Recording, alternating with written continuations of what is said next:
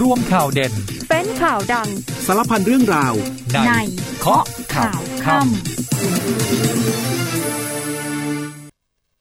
สวัสดีครับ คุณผู้ฟังต้อนรับเข้าสู่รายการเคาะข่าวค่ำนะครับ วันนี้มาพบกันในวันพุธที่ 2 พฤศจิกายน กับผมยศวัตรพงศ์ประพาสนะครับวันนี้ยังคงมีประเด็นร้อนๆให้ติดตามกันเช่นเคยนะครับ คุณผู้ฟังสามารถติดตาม รายการของเราได้ทางสถานีวิทยุในเครือกองทัพบกแล้วก็ทางเพจ Facebook นะครับสำหรับประเด็นร้อนวันนี้นะครับสภาโหวตคว่ำร่างกฎหมายสุราก้าวหน้าของพรรคก้าวไกลนะครับ ในขณะเดียวกันในส่วนของพรรคก้าวไกลเอง ผิดหวังที่สภาคว่ำร่าง แต่ไม่เป็นไร ขอจะนำเรื่องนี้ไปเป็นประเด็นหาเสียงต่อในการเลือกตั้งสมัยหน้า ด้านพบตรยืนยันตั้งแต่รับตำแหน่ง ยังไม่เคยพบบ่อนในพื้นที่กรุงเทพมหานครเลย ท้าด้วยถ้ามีหลักฐานให้ส่งมาให้เลยในขณะที่กรุงเทพมหานครครับได้รับอันดับหนึ่ง เมืองหน้าพักผ่อนหย่อนใจมากที่สุดในเอเชียแปซิฟิก นี่คือประเด็นที่เราจะไปเล่าข่าวกันในวันนี้ แต่ว่าช่วงนี้เดี๋ยวพักกันสักครู่นะครับ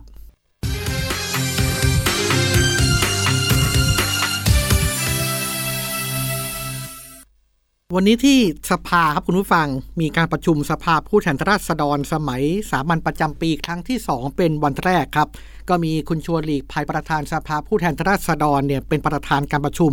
ไฮไลท์เลยก็คงจะเห็นเป็นเรื่องเกี่ยวกับร่างพรบสุราก้าวหน้า วาระที่ 2 และ 3 หลังการพิจารณาในชั้นกรรมธิการแล้วเสร็จ ตลอดทั้งวันเนี่ยทางสสฝ่ายค้านแสดงความคิดเห็นต่อร่างดังกล่าว ส่วนใหญ่ก็ให้การสนับสนุนนะครับ แล้วก็อภิปรายถึงการออกกฎกระทรวงการคลัง ว่าด้วยการผลิตสุราที่ทางสสฝ่ายค้านเนี่ยต่างมอง ในทิศทางเดียวกันว่าเป็นการออกมามีอะไรแอบแฝงหรือไม่ โดยเฉพาะเรื่องของเนื้อหาเดิมที่ไม่ให้มีการกำหนดหลักเกณฑ์กำลังการผลิต ก็เท่ากับว่าเป็นตัวชี้วัดว่าผู้ประกอบการจะเป็นรายย่อยหรือรายใหญ่รายใหญ่นะครับ แต่ว่ากฎกระทรวงที่ออกมามีการกำหนดขนาดกำลังการผลิตต่างๆ แล้วก็เห็นว่าหากกฎกระทรวง มีความจริงใจจะปลดล็อกให้รายย่อยสามารถผลิตสุราได้ แต่กลับมีการกำหนดกำลังการผลิตนะครับ จากนั้นเมื่อเข้าสู่ช่วงเวลาประมาณบ่ายสามโมงเห็นจะได้ ทางสมาชิกก็เห็นชอบกับการแก้ไขของกรรมธิการวิสามันทุกมาตรา ก่อนที่ใน ช่วงที่เข้าสู่วาระที่ 3 ครับประธานที่ประชุมได้เปิดให้มีการลงมติ ว่าจะเห็นชอบกับร่างพรบสุราก้าวหน้า ทั้งฉบับหรือไม่ครับ ปรากฏว่าผลการลงมติเสียงข้างมากมีมติไม่เห็นด้วยกับร่างพรบสุราก้าวหน้าครับคะแนน 177 เสียงเห็นด้วยนะครับ 173 เสียงงดออกเสียง 1 เสียง ส่งผลให้ร่างพรบสุราก้าวหน้าเนี่ยจะต้องตกไปทั้งฉบับนะครับ แต่ว่าในส่วนของสสฝ่ายค้านเองทวงว่า ควรจะมีการลงมติใหม่เนื่องจากข้อบังคับระบุไว้ว่า หากมีการลงคะแนนที่ห่างกันไม่ถึง 25 เสียง สามารถขอมติที่ประชุมให้ลงคะแนนใหม่ด้วยวิธีการขานชื่อได้นะครับก็ปรากฏว่าประธานในที่ประชุมเองดำเนินการให้มีการลงมติอีกครั้ง ก็เป็นเช่นเดิมก็คือเสียงที่เห็นด้วยเนะครับ ก็ยังสู้ไม่ได้ ส่งผลให้พรบฉบับนี้ต้องตกไปครับ ล่าสุดมีข่าวจากทาง ในส่วนของพักก้าวไกลครับ หรือว่าทางในส่วนของคุณพิธาลิมเจริญรัตครับ บอกว่าก็ไม่เป็นไรตกไปก็ผิดหวังเหมือนกัน แต่ว่าก็จะขอนำประเด็นนี้ไปหาเสียงกันต่อนะครับ ในช่วงการเลือกตั้งสมัยหน้านะครับ ขณะที่ทางรองโฆษกรัฐบาลคุณทิพานันท์สิริชนะ บอกว่ากฎกระทรวงในเรื่องของการผลิตสุราฉบับนี้เนี่ยกระทำเพื่อผลประโยชน์ของประชาชนเป็นหลัก รัฐบาลเองไม่ได้ออกกฎหมายตัดหน้าใคร พร้อมกับย้ำว่าอำนาจฝ่ายนิติบัญญัติยังเดินหน้าไปตามขั้นตอนตามปกตินะครับ นี่ก็คือความเคลื่อนไหวของที่ประชุมสภาผู้แทนราษฎรในวันนี้ ส่วนปมร้อนคดีอาชญากรรมการกวาดล้างบ่อนพนันของนายทุนชาวจีน วันนี้นายกรัฐมนตรี และรองนายกรัฐมนตรี สั่งสอบอดีตรัฐมนตรีที่เอี่ยวกับกลุ่มทุนจีนทำผิดกฎหมาย ยืนยันนะครับ หากพบเชื่อมโยงถึงใคร ไม่มีละเว้นแน่นอน เรื่องนี้เป็นการเปิดเผยจากพลตำรวจเอก สุรเชษฐ์หักพาน รองผู้บัญชาการตำรวจแห่งชาติ วันนี้มาประชุมที่ทำเนียบรัฐบาลด้วยนะครับ บอกว่าการกวาดล้างบ่อนพนันของนายทุนชาวจีน ซึ่งพฤติกรรมคล้ายกับกลุ่มทัวร์ศูนย์เหรียญซึ่งกระบวนการที่ก่อเหตุในประเทศลักษณะนี้ จะต้องไปดูตั้งแต่สำนักงานตรวจคนเข้าเมือง เพราะว่าหากเจ้าหน้าที่หย่อนยาน กระบวนการนี้จะเกิดขึ้นต่อเนื่อง วันนี้ทางผู้บัญชาการตำรวจแห่งชาติมีความเข้มงวดในการตรวจคนเข้าเมือง ส่วนการก่อเหตุต่างๆได้ดำเนินคดีทั้งหมดแล้ว ขณะนี้อยู่ระหว่างการรวบรวมข้อมูล ที่จะสามารถออกหมายจับให้ได้ ภายในวันศุกร์นี้ ขณะเดียวกันสถานบริการที่ผิดกฎหมาย ก็ได้ถูกปิดไปแล้วด้วยทั้งหมด แล้วก็สามารถจับกลุ่มกลุ่มทุนชาวจีนบางส่วน ยังเหลืออีกกลุ่มคนจีน และกลุ่มคนไทยที่ให้การช่วยเหลือ โดยอาศัยคนไทยเป็นดอมินี อย่างเช่นที่เคยเกิดในอดีตก่อนหน้านี้ คือเรื่องของทัวร์ศูนย์เหรียญที่แปลงร่างมาเป็นบ่อนศูนย์เหรียญในขณะนี้ ทางนี้ครับทางพลตำรวจเอกสุรเชษบอกว่า เมื่อไหร่ที่ทางรัฐเข้มแข็งกระบวนการนี้ก็จะไม่กล้าอยู่ในประเทศไทย แล้วก็จะย้ายฐานไปอยู่ในประเทศอื่น แต่เมื่อไหร่ครับที่กระบวนการของรัฐอ่อนแอกระบวนการนี้จะกลับเข้ามาอีก วันนี้ทางพบตรเองได้มีการปราบปรามอย่างเด็ดขาดกำชับเรื่องนี้อย่างเข้มงวดทีเดียว แล้วก็มอบหมายให้ตนเอง และก็พลตำรวจเอกต่อศักดิ์สุขวิมลรองพบตรช่วยกันดำเนินการในเรื่องนี้ คาดว่าจะเสร็จสิ้นในช่วงสัปดาห์หน้า ก็จะมีการถแถลงข่าวในภาพรวมต่อไป อีกประเด็นหนึ่งคือประเด็นที่มีคนไทยให้การช่วยเหลือนั้นพลตำรวจเอกสุรเชษบอกว่าทราบมาว่าเป็นอดีตนักการเมือง แต่ว่ายังไม่มีพยานหลักฐานเชื่อมโยงถึงขนาดนั้น ซึ่งเมื่อวานในส่วนของอาคารของอดีตรัฐมนตรีที่เป็นเจ้าของได้เข้าตรวจค้นไปแล้ว ยังไม่พบสิ่งผิดกฎหมายนะครับ ท้ายที่สุดแล้วตำรวจจะต้องไป ตรวจสอบไล่สืบสวนสอบสวนทุกเส้นทาง ทั้งเส้นทางการเงิน เพื่อตอบคำถามของสังคมให้ได้ รวมทั้งตอบคำถามของพบตรด้วย นอกจากนี้ยังกล่าวได้ว่าวันนี้ยังไม่มีอะไรที่น่าหนักใจ แต่ยอมรับว่ากระบวนการของกลุ่มทุนชาวจีน มีจำนวนมาก แล้วก็รู้ถึงวิธีการ วันนี้เป็นการแสดงให้เห็นว่า เราต้องไม่ละเลยต่อกระบวนการพวกนี้ ถ้าเกิดละเลยเนี่ยเขาจะเข้ามาพักพิงในประเทศไทย แล้วก็ทำสิ่งที่ผิดกฎหมายอยู่ในประเทศไทย เพราะฉะนั้นปล่อยไว้ไม่ได้นะครับ ส่วนการตรวจสอบเส้นทางการเงินของอดีตรัฐมนตรี ยืนยันว่ายังคงดำเนินการตรวจสอบต่อเนื่อง โดยในส่วนของนายก และพลเอกประวิตยวงสุวรรณรองนายกรัฐมนตรีฝ่ายความมั่นคง สั่งการให้ตรวจสอบทั้งหมด หากพบใครทำผิด ดำเนินคดีทั้งหมดเช่นเดียวกัน ย้ำขณะนี้ในส่วนของอดีตรัฐมนตรี ยังไม่พบความเชื่อมโยงกับกลุ่มทุนชาวจีนนะครับ พบแต่เพียงว่ามีบริษัทที่เข้าไปเกี่ยวข้อง แต่ยังไม่พบสิ่งผิดกฎหมาย และก็หากทำอะไรที่ผิดกฎหมายก็ต้องว่ากันไปไปตามกระบวนการนะครับล่าสุดเองมีความเคลื่อนไหวจากทางสถานทูตจีนครับ พร้อมให้ความร่วมมือทางการไทย บังคับใช้กฎหมายปราบปรามอาชญากรรมข้ามชาติ ทั้งเรื่องของบ่อนทั้งยาเสพติด โดยทางเพจของสถานเอกอัครราชทูต ของประเทศจีนประจำประเทศไทยครับบอกว่าได้มีการอ้างถึงคำกล่าวของคลางโฆษกของสถานทูตจีนเขาประจำประเทศไทยบอกว่าทางสถานทูตจีน ได้รับทราบคดีที่ตำรวจไทยกำลังสอบสวนอยู่ เมื่อไม่นานมานี้ รัฐบาลจีนเองก็ให้ความสำคัญอย่างยิ่งต่อการบังคับใช้กฎหมาย รวมถึงการปราบปรามอาชญากรรม ลามกอนาจารการพนันยาเสพติด เรียกว่าสิ่งผิดกฎหมายทุกรูปแบบ และก็ส่งเสริมความร่วมมือการบังคับใช้กฎหมายระหว่างประเทศในด้านที่เกี่ยวข้อง อย่างแข็งขันตามกฎหมายด้วย ประเทศจีนกับประเทศไทย มีความร่วมมือระดับสูงในการบังคับใช้กฎหมายโดยตลอด ประเทศจีนยินดีที่จะส่งเสริมความร่วมมือกับประเทศไทย เพื่อร่วมกันปราบปรามอาชญากรรมข้ามชาติอย่างไรก็ตามก่อนหน้านี้ทางรองผบตรของไทยนะครับในส่วนของรองผู้บัญชาการตำรวจนครบาลบอกว่า ทางสถานทูตและตำรวจจีนมีการประสานกันอย่างใกล้ชิด มีการขอข้อมูลกลุ่มชาวจีนที่ถูกควบคุมตัวทั้งหมดไปตรวจสอบประวัติพฤติกรรม เพื่อที่จะระบุมาตรการควบคุม หลังถูกผลักดันออกนอกประเทศ ซึ่งที่ผ่านมาทางการจีนมีข้อมูลว่ามีคนของตัวเอง เข้ามาทำธุรกิจผิดกฎหมายในประเทศไทย ซึ่งก็ได้ทำการคอยสอดส่องดูแลเรื่องนี้กับตำรวจไทยมาโดยตลอดครับ นี่คือความเคลื่อนไหวของคดีที่อยู่ในความสนใจของสังคมในขณะนี้ครับ แต่ว่าเดี๋ยวเราพักกันสักครู่ครับ ติดตามภารกิจของกองทัพ ในการช่วยเหลือประชาชนกันก่อนครับ กองทัพยังดำเนินทุกภารกิจในการดูแลช่วยเหลือประชาชน เริ่มกันที่หน่วยขึ้นตรงกองทัพภาคที่ 1 ให้การต้อนรับทหารใหม่และผู้ปกครอง ที่เข้ามารายงานตัวเป็นทหารใหม่ผลัดที่2ทับ2565 เข้าประจำการในหน่วยฝึก โดยเน้นย้ำตามนโยบายผู้บังคับบัญชา ว่าเป็นน้องเล็กสมาชิกใหม่คนสำคัญของกองทัพบบกกองพลที่ 1 รักษาพระองค์จัดกำลังพลจิตอาสา ร่วมขนย้ายอุปกรณ์เครื่องมือทางการแพทย์ชะล้างทำความสะอาดหลังน้ำลด ณสถานีอนามัยพื้นที่อำเภอป่าโมกจังหวัดอ่างทอง กองพลทหารมาที่สองรักษาพระองค์จัดกำลังพลทำความสะอาดปรับภูมิทัศน์รวมฟื้นฟูสภาพหลังน้ำลด นวัดน้ำเต้าตำบลน้ำเต้าอำเภอบางบาน จังหวัดพระนครศรีอยุธยากองพลทหารราบที่สองรักษาพระองค์จัดกำลังพลจิตอาสา เราทำความดีด้วยหัวใจ ร่วมทำความสะอาดและปรับปรุงภูมิทัศน์ พร้อมให้บริการตัดผมนักเรียนชาย และให้บริการตรวจสุขภาพฟันฟรี ณ โรงเรียนชุมชนบ้านแซออตำบลแซอออำเภอวัฒนานคร จังหวัดสระแก้ว กองกำลังสุรศรีส่งกำลังพลช่วยชาวนาเกี่ยวข้าว เพื่อแบ่งเบาภาระค่าใช้จ่าย ในพื้นที่อำเภอศรีเมืองใหม่ จังหวัดอุบลราชธานีกองพันฐานราบที่ 1 กรมทหารราบที่ 8 จัด Army Barber Delivery ออ ออกให้บริการตัดผมฟรีให้กับประชาชนและนักเรียน ณ บ้านกลางหมู่ที่ 8 ตำบลปากตม อำเภอเชียงคาน จังหวัดเลย ปิดท้ายที่ศูนย์บรรเทาสาธารณภัย มณฑลทหารบกที่ 12 จัดกำลังพลจิตอาสา ร่วมกิจกรรมฟื้นฟู ฉีดล้างทำความสะอาดหลังน้ำลดณวัดสมบูรณ์ทรัพย์อำเภอบ้านสร้าง จังหวัดปราจีนบุรี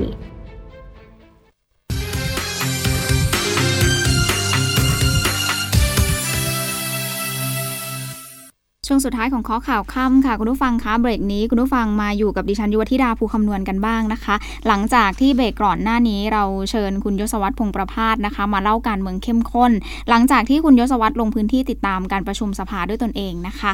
อะทีนี้มาดูเรื่องของการยึดทรัพย์ เครือข่ายค้ายาเสพติดกันหน่อยค่ะ เครือข่ายนี้คือเครือข่ายทุนมินหลัด พร้อมถแถลงผลการยึดทรัพย์ คือเป็นการยึดทรัพย์สินคดียาเสพติดรอบ 1 เดือนค่ะ รวมมูลค่าเนี่ยนะคะโอ้โหเยอะทีเดียวนะคุณผู้ฟังมากกว่า 3,171 ล้านบาท ซึ่งคุณสมศักดิ์เทพสุทินรัฐมนตรีว่าการกระทรวงยุติธรรม ก็ถแถลงผลการปฏิบัติการยึดอายัดทรัพย์สินเพิ่มเติมจากเครือข่ายนี้เนี่ยนะคะ สืบเนื่องมาจากว่าปปสเขาร่วมกับตำรวจสืบสวนนครบาลก็ได้จับกลุ่มผู้ค้ายาเสพติดตั้งแต่ปี 2562 ถึง 2565จำนวน 5 คดีด้วยกันค่ะ ยึดของกลางยาบ้ากว่า3ล้าน5แสน3หมื่นเม็ด ยาไอซ์อีก 86 กิโลกรัม คีตามีนอีก 6 กิโลกรัม แล้วก็เฮโรอีนอีก 380 กรัม แล้วก็ยังได้มีการจับกลุ่มกลุ่มบริษัท เอาลัวกรุ๊ป PNE ก็ไม่มีการจับกลุ่มผู้ต้องหามาทั้งสิ้นเนี่ยนะคะ 4 คน โดยมีนายทุนมินหลัดนี่แหละ เป็นผู้ต้องหารายสำคัญที่อยู่เบื้องหลัง แน่นอนว่าการยึดในครั้งนี้มีทั้งรถหรู มีนาฬิกากระเป๋าแบรนด์เนม รวมมูลค่า 300 ล้านบาทค่ะ แล้วก็เป็นเงินสดในตู้นิรภัยอีก 8 8 ล้านบาทด้วยกัน ล่าสุดนะคะตรวจสอบพบว่าในกระบวนการก็ยังมีตัวการสำคัญก็คือนายนัทรงขุนพิทักษ์ แล้วก็นางสาวกัญญวีธีระประภาวงศ์ที่ยังคงหลบหนีหมายจับอยู่ ซึ่งก็เป็นการถือครองทรัพย์สินหลักของกลุ่มนิติบุคคล เป็นที่ดินแล้วก็อสังหาริมทรัพย์ค่ะ สามารถตรวจยึดอายัดที่ดินอสังหาริมทรัพย์รวมทั้งสิ้น 71 แปลงเลยนะคะ ประกอบไปด้วยที่ดินในกรุงเทพมหานคร ที่ดินในจังหวัดแม่ฮ่องสอน ประจวบคีรีขันธ์ภูเก็ต นครศรีธรรมราชแล้วก็สงขลา โดยมีที่ดินเปล่าเป็นเป็นที่ดินเปล่าด้วยมีอพาร์ตเมนต์ด้วยรีสอร์ทโรงแรมขนาดกลาง โรงแรมขนาดใหญ่ ซึ่งจนถึงขนาดนี้นะคะ ได้ยึดอายัดสิน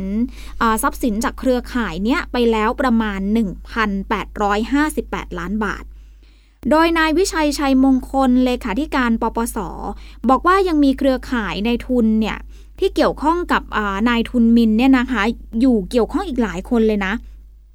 ซึ่งตอนนี้เขาตรวจสอบอยู่ แล้วก็จะขยายผลหาหลักฐานมัดตัวเอาผิดต่อไป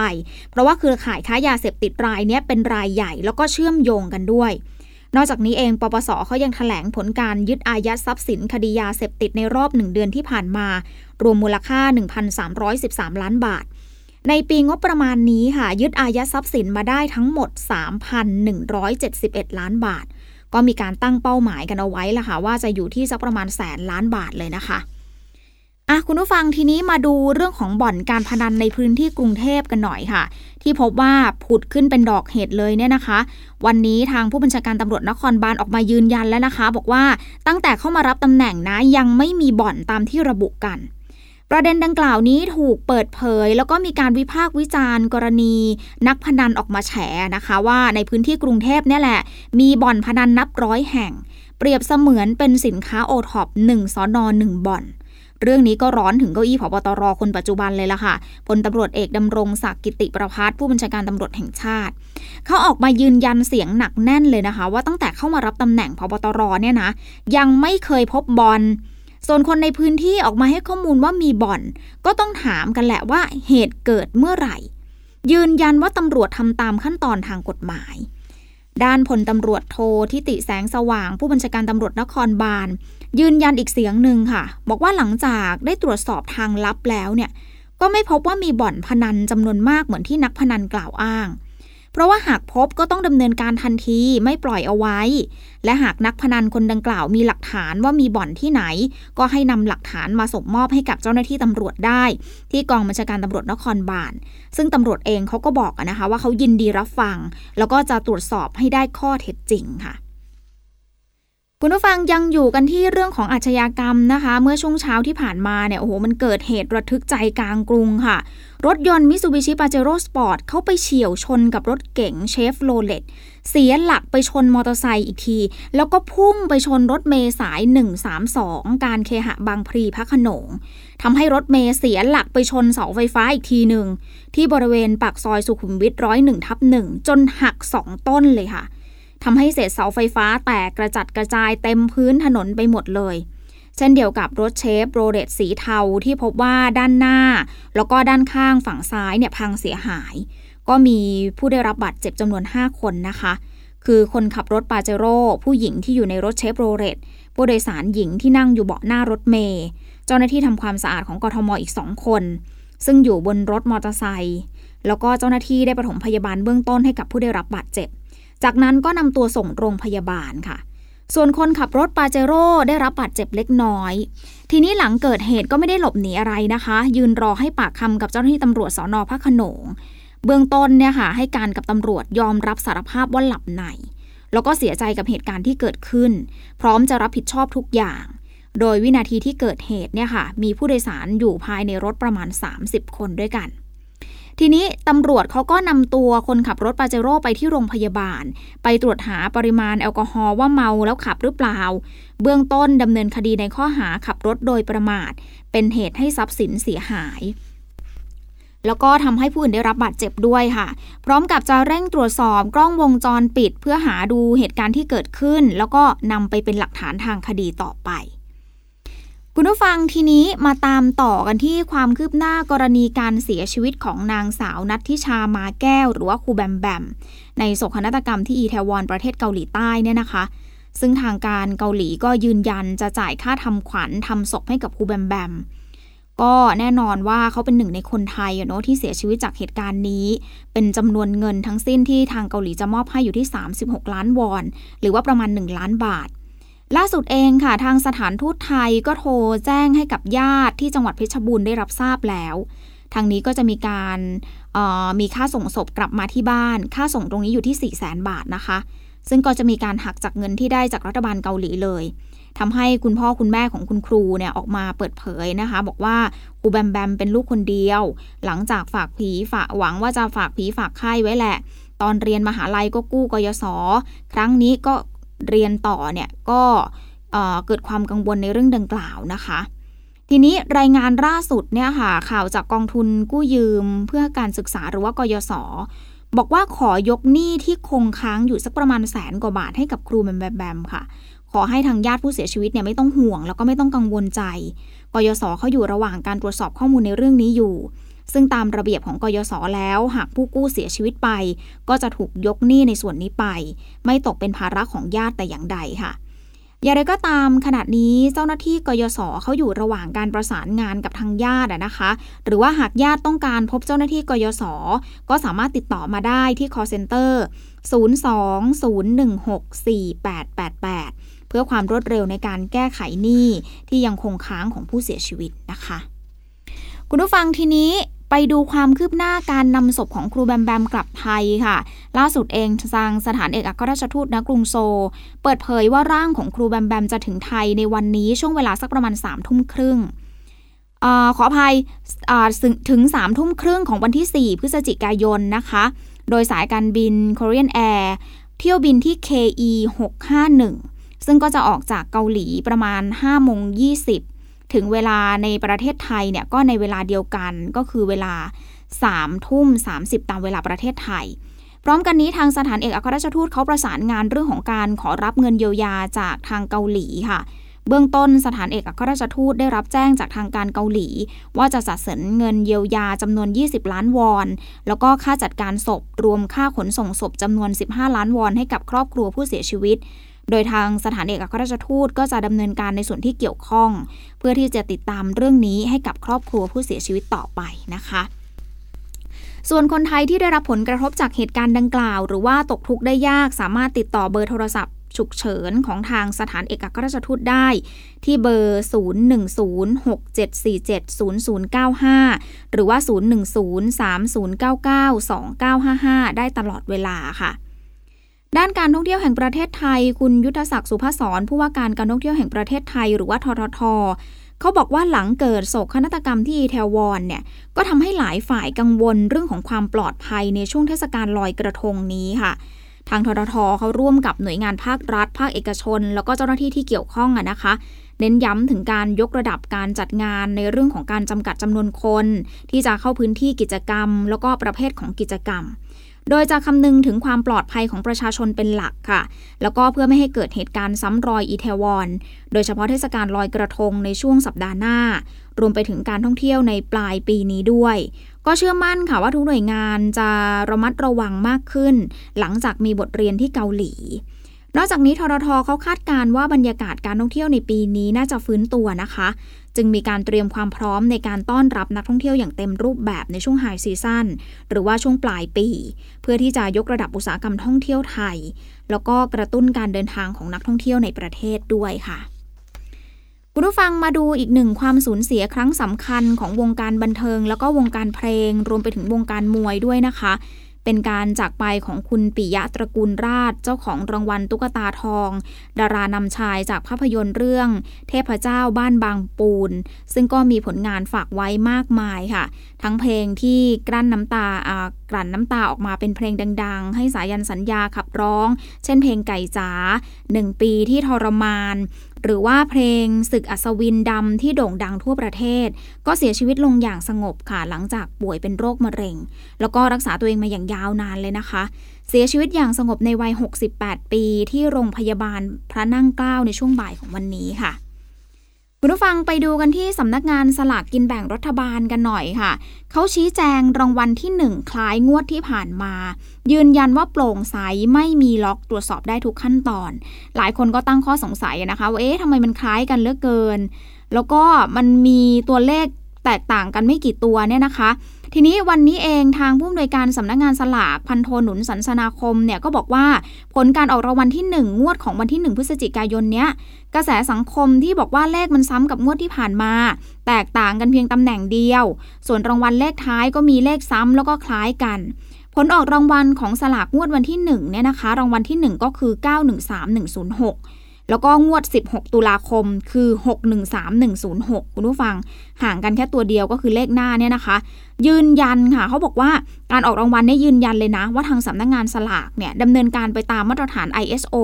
9001 2015 มีความโปร่งใส แล้วก็ตรวจสอบได้ทุกขั้นตอนเลยส่วนตัวเลขที่จะออกมานั้นเนี่ยมีโอกาสเท่ากันทุกตัว ไม่ว่าจะเป็นตัวเลขที่เพิ่งออกไปก่อนหน้านี้นี้ ก่อนหน้างวดที่ผ่านมาหรือว่าเลขที่ซ้ำซากกันทั้ง 6 หลัก ดังนั้นจึงไม่มีใครทราบเลยว่าเลขก่อนที่จะออกรางวัลล่วงหน้าเนี่ยมันคือเลขอะไร เราไม่สามารถทราบได้ก่อนเลย ทุกหมายเลขมีโอกาสได้หมดนะคะ คุณฟังไปดูความคืบหน้าของลิขสิทธิ์ถ่ายทอดฟุตบอลโลกกันหน่อยนะคะ ขออภัย วันนี้พลเอกประวิตยวงสุวรรณรองนายกรัฐมนตรีเปิดเผยกรณีซื้อลิขสิทธิ์ถ่ายทอดบอลโลกค่ะ ว่าขณะนี้ยังไม่ทราบว่าจะถ่ายทอดสดทางใด เนื่องจากต้องรอให้ลิขสิทธิ์มาก่อน แต่ว่าก็ย้ำนะคะว่างบประมาณดังกล่าว เป็นงบประมาณอของสำนักงานคณะกรรมการกิจการกระจายเสียงนะคะ คุณผู้ฟังไปปิดท้ายกันที่ ทอล์กทูทำนะคะ พุทธศาสนามีความเกี่ยวข้องกับวิถีชีวิตคนไทยนับตั้งแต่อดีต ไม่ว่าจะเป็นประเพณีวัฒนธรรมต่างๆ จะมีเรื่องของศาสนาเข้ามาเกี่ยวข้อง แม้แต่การเกิด การแต่งงานงานศพ ก็จะมีเรื่องของศาสนาเข้ามาในการประกอบพิธีกรรม พุทธศาสนาสอนให้คนรู้จักการให้ รู้จักความนอบน้อมอบอ้อมอารี และวาจาที่สุภาพ มีประโยชน์ ไม่เอ่ยวาจาที่ไม่เหมาะสม ซึ่งแนวทางของพุทธศาสนาทำให้สังคมไทยงดงาม สงบร่มเย็น ดังนั้นการไม่ห่างเหินจากศาสนาจะทำให้สังคมมีความสงบร่มเย็น ติดตามเนื้อหาที่น่าสนใจและสามารถนำมาปรับใช้ในชีวิตประจำวันได้ที่รายการทอล์กทูธรรม 11นาฬิกา30 นาที วันพฤหัสบดีทางททบ 5 ข่าวทั้งวันให้คุณรู้ข่าวไม่ตกประเด็น ช่วงเคาะข่าวค่ำกับพิธีกรคนข่าว พบกันทุกวันจันทร์ถึงวันอาทิตย์ไม่ควรพลาด เพราะคุณจะไม่ตกข่าวที่คิดแล้วเคาะ ทุกวันส่งตรงถึงคุณ ตั้งแต่เวลา 19นาฬิกา30 นาทีถึง 20นาฬิกาโดยประมาณ ทางสถานีวิทยุในเครือกองทัพบบก